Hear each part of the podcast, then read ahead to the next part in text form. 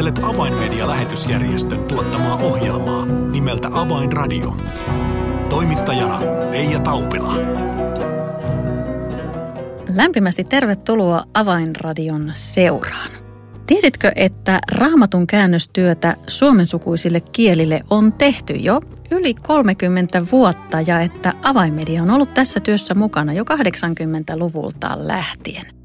Tänään puhumme raamatun käännöstyöstä ja ohjelmaa on kanssani tekemässä Avainmedian kääntäjä Heikki Jäntti. Tervetuloa seuraan. Avainradio. Tervetuloa Avainradioon Heikki Jäntti. Kiitoksia.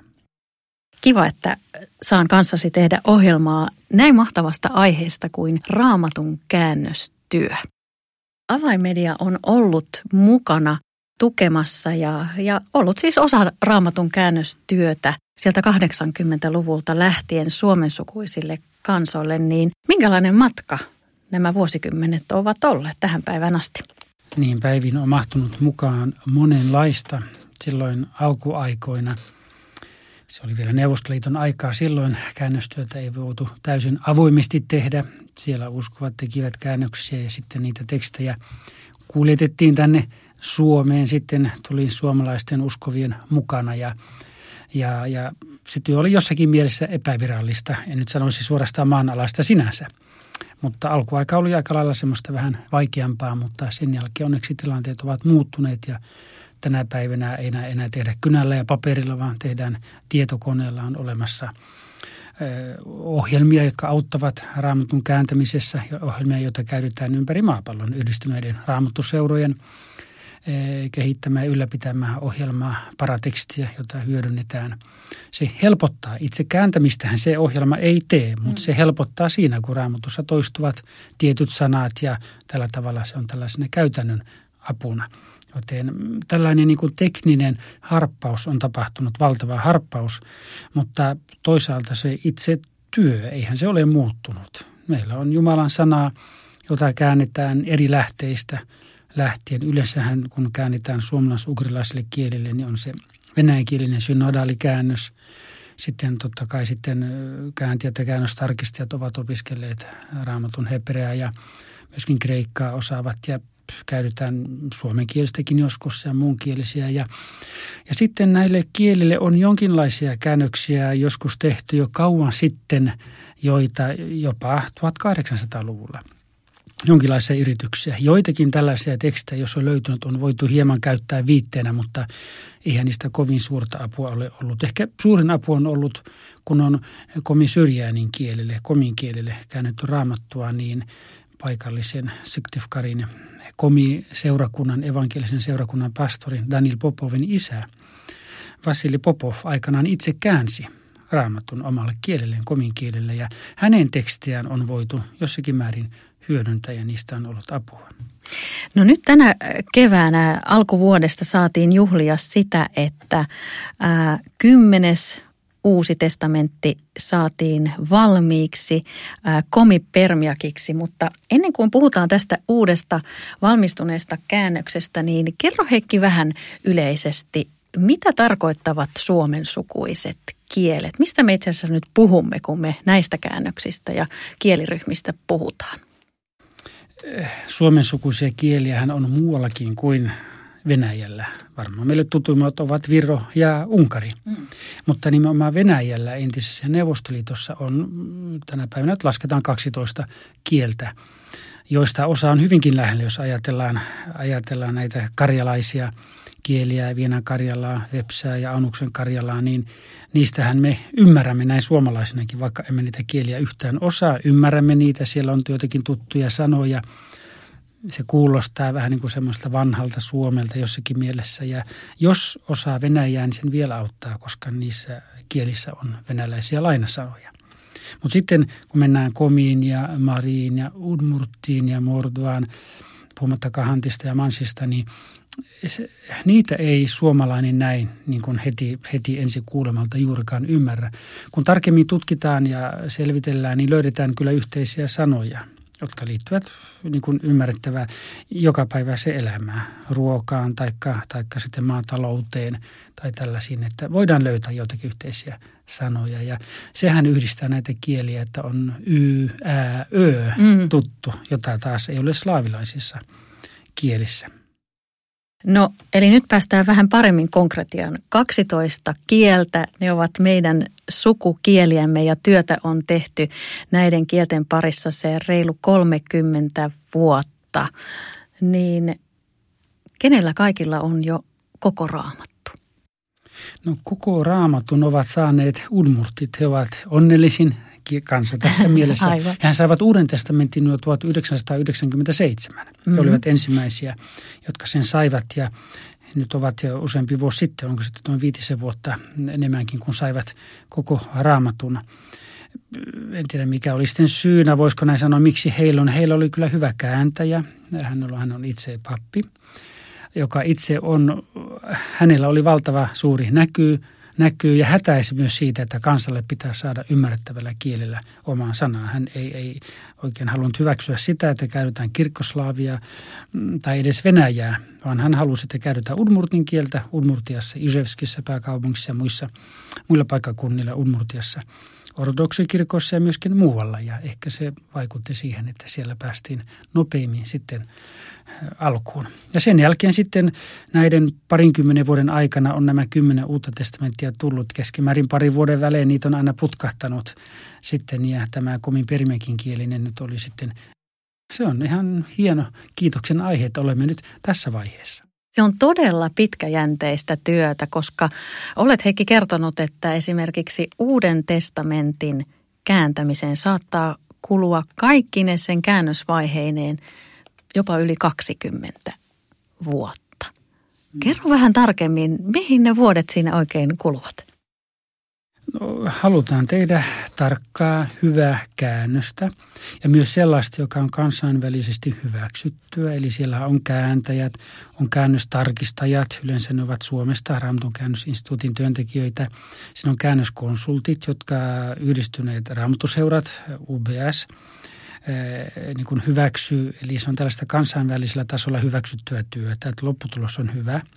Ja kuitenkin on kyse kielistä, joilla ei ole kovin paljon hengellistä sanastoa. Jos ajatellaan, Suomeksi on tehty näitä uusia viimeisin kirkolliskokouksen hyväksymä käännös tai raamattu kansalle käännös.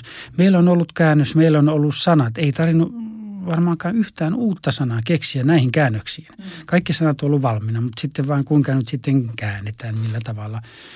Mutta näillä kielillä on joutunut keksimään tai kehittämään tai löytämään sanoja, ehkä joku vanha sana, jolle annetaan uusi merkitys tai sitten yhdistelemään – kahdesta eri sanasta tai joskus se ei ole hyvä vaihtoehto lainasanaa käyttää venäjän kielestä. Niitä on pyritty välttämään.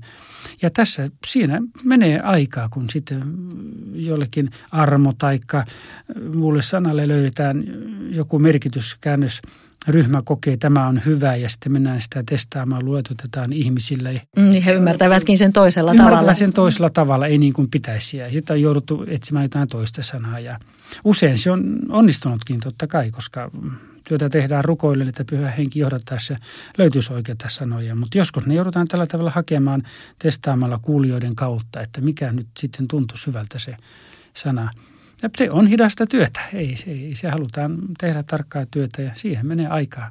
Eli kieltä tavallaan joudutaan luomaan uudestaan. Mistä johtuu se, että nämä kieliryhmät ovat ikään kuin, voiko sanoa vähän jääneet niin kuin kielen kehityksen kannalta jälkeen, että näitä kaikkia sanoja ei ole päässyt ehkä aikaan saatossa edes syntymään? No, eh, niin, no ehkä tuo jälkeenjääneisyys kuulostaa hieman negatiiviselta. Kyllähän ne ovat kehittyneitä siinä mielessä jollekin, jollekin vaikka mä lumisanalle heillä on lumiräntä, niin kuin meillä on monta sanaa. Englannissa vähän, heillä voi olla vielä enemmän niitä. Että ne ovat kehittyneet tietyissä asioissa, kehittyneet todella hyvin niissä asioissa, jotka ovat heidän jokapäiväistä elämänsä ja heille tärkeitä.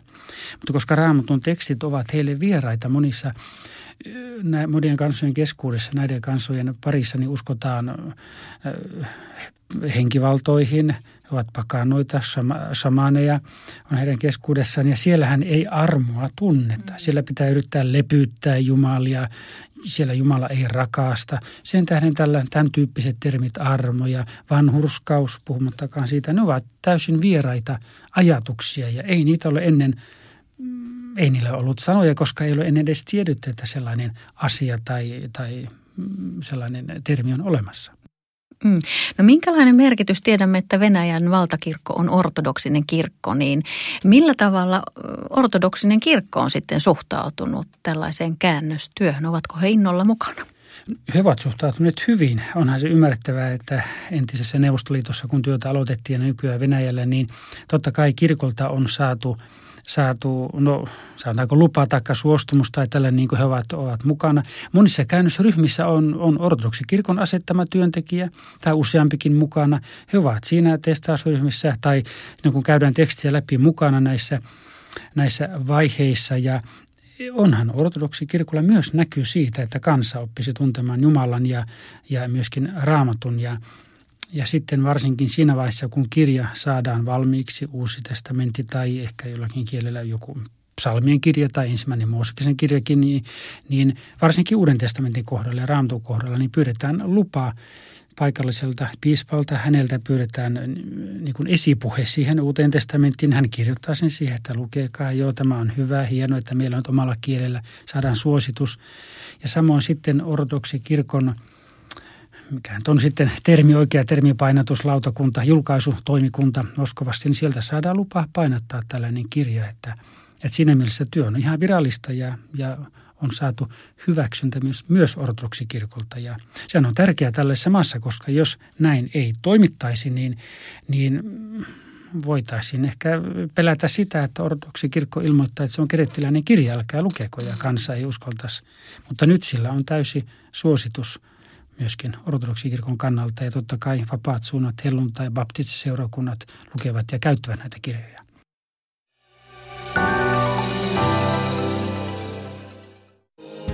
Avainmedian medialähetystyö tarvitsee esirukosta ja taloudellista tukea. Lahjoita 20 euroa lähettämällä tekstiviesti numeroon 16499. Kirjoita tekstiviestin sisältö avain 20 ilman välilyöntejä. Siis tekstiviesti avain 20 numeroon 16499. Lahjoituksesi avulla saavutamme ihmisiä, jotka eivät vielä tunne Jeesusta. Kiitos tuestasi.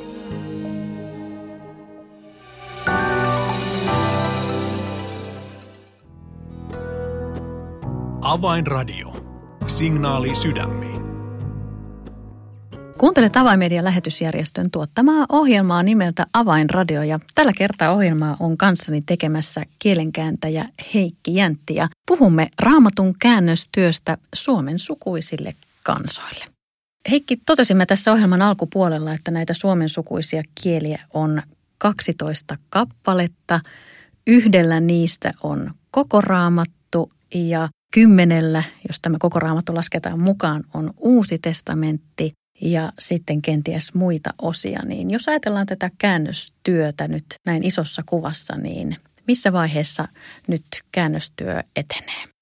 Olemme hyvässä vaiheessa, voidaan näin sanoa. Nyt on tällainen etappi, että on, on nämä kymmenen uutta testamenttia ja se yksi kymmenen sisältyy siihen raamattuun ja nyt on tulossa kolme raamattua lisää. Eli pian vuoden kahden reilun kahden vuoden päästä viimeistään meillä on sitten neljä koko raamattua. Plus sitten ne kuusi uutta testamenttia tietenkin. Ja sitten vielä Hantit ja Mansit ovat saaneet jo evankeliumia erillisiä ja, ja, ja kertomuksia vanhasta testamentista. Joten näkisin, että olemme hyvässä vaiheessa. Mutta emme voi sanoa, että olemme finaalissa vielä. Ei, ei, ei suinkaan. Työtä jatkuu ne kielet, joille on käännetty äh, vain uusi testamentti ja joitakin osia vanhasta testamentista, niin he pyytävät, he pyytävät, että me haluamme tietää, mitä sillä vanhassa testamentissa on, kuinka Jumala on luonut maailman ja, ja totta kai psalmien kirja halutaan, koska nämä kaikki kansat, kansat ovat laulavia kansoja, haluavat näitä lauluja, psalmeja itselleen ja, ja onhan se tärkeää, että he tietävät myös, miten, mitä, mitä profeetat ovat puhuneet, mikä on heidän kohtalonsa ollut, miten, mikä on Israelin kansan vaiheet olleet aikaisemmin. Joten siinä mielessä työ jatkuu koko ajan ja, ja pelkkien ihan puhtaasti yksi yhteen raamatun kirjojen lisäksi tehdään myös lapsille ymmärrettävämpiä lasten raamattua tai raamatun kertomuksia, jotka, joissa on hieman yksinkertaisemmin kerrottuna raamatun eri tapahtumia. No nyt alkuvuodesta helmikuun maaliskuun vaihteessa saatiin jälleen viettää julkistamisjuhla, kun komipermiakin kielinen uusi testamentti saatiin valmiiksi. Heikki, sinä olit mukana tuolla juhlassa, niin kerro vähän tunnelmia sieltä juhlasta. Joo, me olimme siellä, matkustimme Moskovasta, no sanotaanko näin, noin tuhat kilometriä Permiin sinne lähelle Ural-vuoria ja sieltä parisataa kilometriä vielä Permin läänissä. Sen, sen luoteiskulmalla on, on äh, Permin komin sellainen oma alue, autonominen alue ja siellä pääkaupunkina on Kudymkar. Juhlimme siellä. Perjantai-päivänä lauantaina olimme Piesnigortissa, taajamassa, siinä reilun 10 kilometrin päässä ja sitten sunnuntaina juhlimme jälleen pääkaupungissa helluntai-seurakunnassa. Pidimme juhlaa se on siinä mielessä erikoinen alue, tämä Permin komien alue, että nämä komin perimäkit puhuvat niin kuin prosentuaalisesti kaikkein eniten tätä omaa kieltään. Heistä tilastojen mukaan jopa yli 80 prosenttia osaa tätä omaa kieltään. Ja siellä tuhannet, tuhannet venäläiset puhuvat myös tätä vähemmistökieltä, joka on aika erikoista.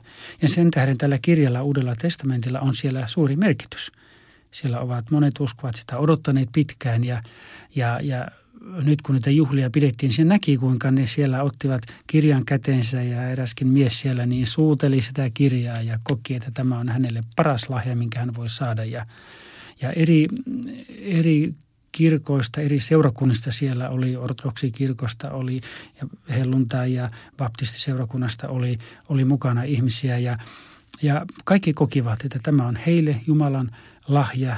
Tämän avulla he voivat saavuttaa sukulaisia, kyläläisiä, kaupunkilaisia ja muita. Ne juhlat olivat, ne kaksi ensimmäistä juhlahan olivat niin kuin etnokulttuurikeskuksen järjestämiä, eli paikallinen kulttuurijärjestö sen järjesti, mutta siitä huolimatta niin näki, että se ei ollut heille niin kuin vain joku, joku juhla, vaan se oli tärkeä, koska se oli Jumalan sana. Kyllä he sitä arvostavat. Ja se viimeinen juhla sunnuntaina, sehän oli sitten helluntai-seurakunnassa, josta tämä toinen kääntäjä Raisa Pitrova on sitten itse kotoisin tai kotoisin, tai hän käy siinä seurakunnassa ja se seurakunta on hänen rukoustukenaan tässä työssä ollut. Kun itsekin olet kääntäjä, niin on varmasti myös sinun sydämestäsi suuri juhla kollegoiden puolesta, kun tällainen iso iso vuosi, vuosia, vuosikymmeniä kestänyt työ saadaan valmiiksi, niin millaisia ajatuksia näin kääntäjäpersoonastasi käsin ajattelet tästä työstä? No kyllä voin jossakin mielessä kuvitella sitä, kun mekin olemme avamediana julkaisseet suomeksi kirjoja ja myöskin venäjäksi kirjoja, jotka joitakin kirjoja, jotka minä olen kääntänyt ja sitten niitä on totta kai sitten oikoluettu ja korjailtu äidinkielenään venäjää puhuvan ihmisen kanssa. Ja kun sen kirjan on saanut kirjapainosta, niin, niin olipa se sitten Niilo Yljövainion kirja tai sitten näitä muita, mitä olemme julkaissut, Karlo Syvänö elämänkertaan. On se niin valtava tunne, kun saa sen laatikon aukaisia ja kirjapainossa tulee laatikko. Ja nyt se kirja on tässä. Ja nyt kun kuvittelen, että se ei ollut yhden tai kahden työn panos, niin kuin meillä nämä kirjat ovat olleet, jos siellä on ollut mukana, vaan – sitä on tehty parikymmentä vuotta ja useamman henkilön voimin ja siinä on monta eri vaihetta. Niitä on testattu ja tehty niin kuin eh, takaisinkäännöksiä, että onko se varmasti ajatus oikea näin edelleen, vedetty sinne päin ja tänne päin ja korjattu ja paikattu ja näin edelleen. Ja sitten on todettu, että nyt on hyvä, laitetaan kirjapaino. Sitten saadaan kirja käteen ja se vaihe siinä sitten, että se ei ole vain tässä minun kädessäni se kirja, vaan että mitä varten se on. Se on kansaa varten – sielläkin juhlissa saimme niitä laatikkokaupalla kantaa. Juhlasalissa oli siellä sen puhuja korokkeen edessä oli pöytä, jonne kannoimme laatikkokaupalla kirjoja, avasimme laatikot ja kirjoja, oli uusia testamentteja siinä rivissä ja pinossa esillä, niin se tunne, että nyt, nyt saatte tästä näitä kirjoja, niin kyllä se on valtava ilo sydämessä. Ja kun tietää, että se ei ole mikä hyvänsä kirja, vaan niin kuin siellä juhlassa, meitähän oli Suomesta ja Ruotsista ja sitten naapuritasavallasta, Komin tasavallasta vieraita, niin esimerkiksi kun Pekka Ylenius kertoo, että maailmassa on miljoonia kirjoja, mutta vain tässä kirjassa on elämä. Ja siellä monessa otteessa – niissä juhlissa ja varsinkin helluntaiseurakunnassa, niin luettiin siitä kominkielisestä, komiopirimäkin kielestä uudesta testamentista Johanneksen evankeliumin alkua, että alussa oli sanaa ja näin edelleen. Ja, ja me saimme sitten kosketella sitä sanaa, niin kuin Jeesus aikanaan tuli maan päälle. Häntä ihan saatiin kosketella fyysisesti, niin nytkin he kokivat, että nyt se sana tot, on toteutunut. Me saamme kirjaa koskettaa, puristaa sitä, painaa se rintaamme vasten ja lukea sitä. Se oli hyvin herkkä hetki kyllä. Kuten jo useaan kertaan on mainittu, työ on pitkäjänteistä, niin mitkä Heikki Jäntti sanoisit, että nyt kun työ jatkuu muiden kieliryhmien tai muiden näiden kielien kanssa, niin tota, mitkä olisivat ne suurimmat haasteet, jotka nyt tässä sitten lähitulevaisuudessa on edessä? Mainitsit, että nämä kolme vanhaa testamenttia on siellä ikään kuin kypsymässä uunissa seuraavaksi odottamassa valmistumistaan, niin mitkä ovat ne haasteet? Joo, ne täytyy saada valmiiksi ja kirjapainoon asti, että pääsemme niitä juhlimaan. Ja, ja koska työ jatkuu, niin ja me ihmiset kaikki ikäännymme, niin tarvitaan uusia voimia. Eh, ja tälläkin hetkellä on muutamia uusia on käännöstyön tulossa, heitä pitää kouluttaa. Ja myös niitä, jotka ovat tulleet pitempäänkin, niin jatkuvasti – pitää käydä kurssia ja koulutusta, koska raamatun tutkimus kehittyy ja sillä tavalla he menevät jonnekin vaikka, miten käännetään pikkuprofeettoja tai isompia profeettoja, Jesaja ja näin edelleen, tai muita vastaavia raamatun kirjoja. Ihan pidetään systemaattista koulutusta on saatavana raamattuseurojen puolesta ja, ja, ja myöskin raamatun käännösinstituutin puolelta Moskovassa ja näin edelleen. Ne ovat hyvin tärkeitä, joten tarvitaan esirukoustukea kääntäjille, että he, he jaksavat tehdä työtä, jaksavat hakea lisää koulutusta, löytävät niitä oikeita sanoja ja varjelusta heille, että Jumala pitää heidät terveenä, koska, koska mm, elämässä on heillä monilla oman terveyden kanssa tai sitten omassa perheessä jotakin vaikeuksia ja se kaikki hidastaa työtä ja siksi tarvitaan sitä Jumalan johdatusta ja apua, että voidaan keskittyä työhön ja viedä sitä jouhojasti eteenpäin. Ehkä nämä haasteet voidaan kääntää saman tien ohjelman kuulijoille rukousaiheiksi, eikö niin Heikki, että tämä työ, elintärkeä työ, voisi jatkua. Muistan sinun kertoneen aikaisemmin, että, että todella nämä kääntäjät, varsinkin niissä loppuvaiheissa, usein kokevat hyvin konkreettisesti, kuinka, kuinka vastustus ikään kuin lisääntyy. Ja ehkä niistä merkeistä voidaan tulkita se, että tämä ei, ei ole, ole kaikille mieleen sanan valmistuminen uusille kielille, joten erityisesti kääntäjien puolesta pyydämme rukoilemaan – Kiitos Heikki Jänti oikein paljon, että pääsit kertomaan tästä todella mielenkiintoisesta ja tärkeästä työstä, jossa avainmedianakin saamme olla mukana. Kiitos oikein paljon. Kiitoksia. Avainradio.